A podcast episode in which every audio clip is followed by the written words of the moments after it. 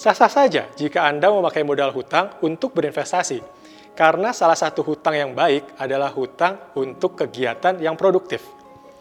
Nah, pertanyaan yang penting adalah, investasi seperti apa yang tidak menjadi bencana jika Anda memakai hutang sebagai modal?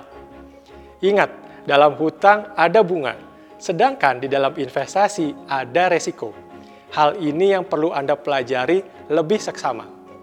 Saya Aditya, akan membahasnya dalam Danamon Financial Friday sore hari ini.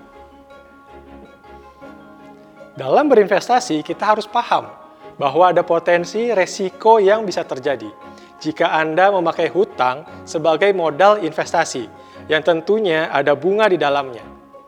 Anda perlu ekstra hati-hati dan mempersiapkan diri lebih matang dalam setiap pilihan dan langkah yang diputuskan. Beberapa hal yang perlu Anda waspadai secara ekstra pada saat Anda berinvestasi dengan modal hutang, antara lain, pertama, jebakan influencer. Godaan ingin untung besar seperti influencer begitu kuat dan membuat Anda tutup mata, memaksakan diri berutang dengan segala cara untuk berinvestasi, yang tentunya akan membuat Anda terjebak dan berpotensi rugi. Kedua, kenali investasinya, analisa resikonya. Dalam investasi, walau Anda memakai uang tabungan dan deposito, Anda pun dituntut untuk paham instrumen, baik keuntungan dan resikonya. Apa pun instrumen investasi yang Anda pilih, emas, tanah, deposito, obligasi, saham, atau reksadana. Ketiga, hitung cermat keuntungannya. Hutang memiliki bunga yang harus dibayarkan. Dengan modal utang untuk berinvestasi, pastikan anda menghitung imbal hasil atau keuntungan investasi harus lebih besar dari bunga hutang yang harus dibayar. Keempat, sesuaikan modal investasi dengan kebutuhan. Investasi tidak boleh kalap. Awali dengan langkah kecil yang lebih nyaman dan aman.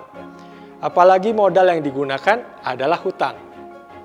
Jika hutang Anda tenor pendek, maka bunganya pasti akan lebih besar.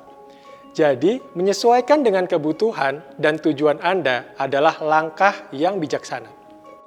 Kelima, berani cut loss. Penting Anda tetapkan seberapa besar resiko kerugian yang Anda sanggup jalani.